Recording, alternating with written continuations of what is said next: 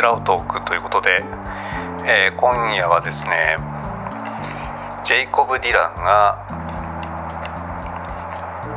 えー、2010年発表した、えー、ソロ2作目の「ウィメンプラスカントリー」と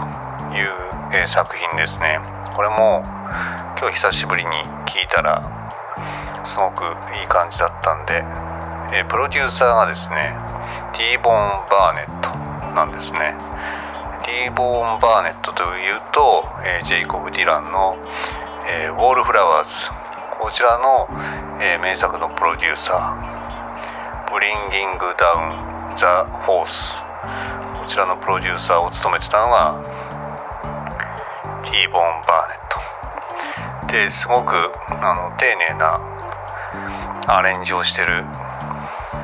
アルバムだなっていう印象ですね。一つ一つの音をこう本当にしっかり計算して配置してるっていう。無駄な音はもう本当にないって。でアメリカの、え、音楽の歴史をしっかりと、え、噛み砕いて、え、作られた音楽かなっていう感じがします。でそれにジェイコブのまあ、非常にこう落ち着いたボーカルがすごくハマっていて本当に、えー、名作だなっていうふうに思います。で、えー、これはあのソロの2作目なんですけども1作目の「えー、シーイング・シングス」っていうアルバムこれも結構ヒットして、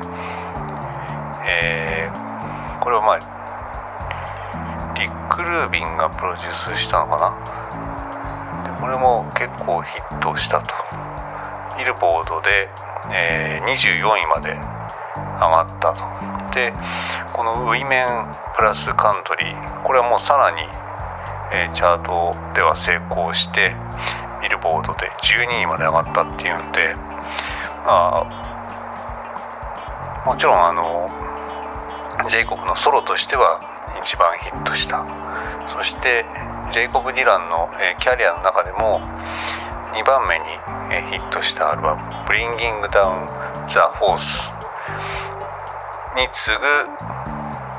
まあ、ヒット作っていうそんな感じなんですけどもただすごく地味渋なアルバムなんで扱いとしては非常にあの、まあ、あまり話題にならなかったのかなっていう感じはします。フジロックにシング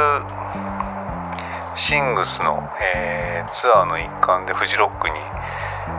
出て、まあ、やっぱりその時はもうちょっと脚光を浴びてたのかなって感じしたんですけどちなみにその時フジロックで、えー、ジェイコブ見てるんですけども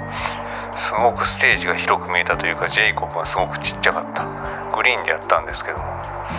すごくちっちゃいっていうのが非常に印象に残っててあんまり見てる人がいなかったなっていう、まあ、お昼にやってたような感じだったんですけどもでもすごくやっぱり演奏は良くて、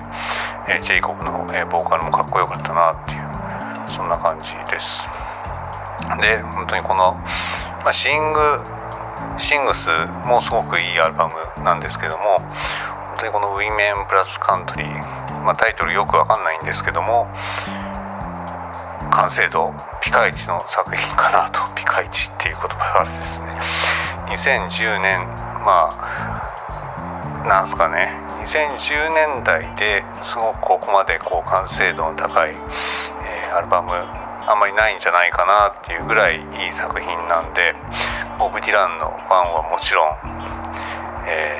ー、まあ、ボブ・ディラン知らないけど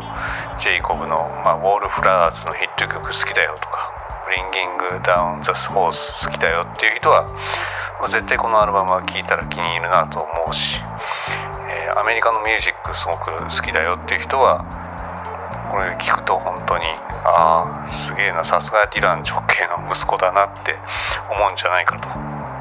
思います。まあ、最近なんかあんまり、えー、活動してないような感じなんですけども、まあ、ウォールフラワーズ、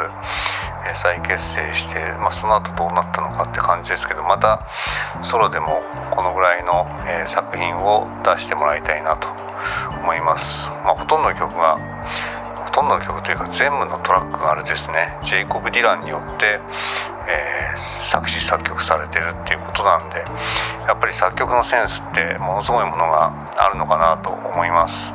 そして、えー、ティーボーン・バーネットみたいな優秀なプロデューサーつけるとこれだけの、え、作品作れるっていうことなんでぜひぜひまた、えー、復活シーンの最前線に復活してもらいたいなと思います。というわけで今回は、えー、ボブ・ディランの息子、えー、ジェイコブ・ディラン。ちなみにサラとの、えー、息子になりますね、えー、ジェイコブ・ディランの、えー、セカンドアルバム「ウィメン・プラス・カントリー」こちらをくっちゃべってみました。また聴いてください。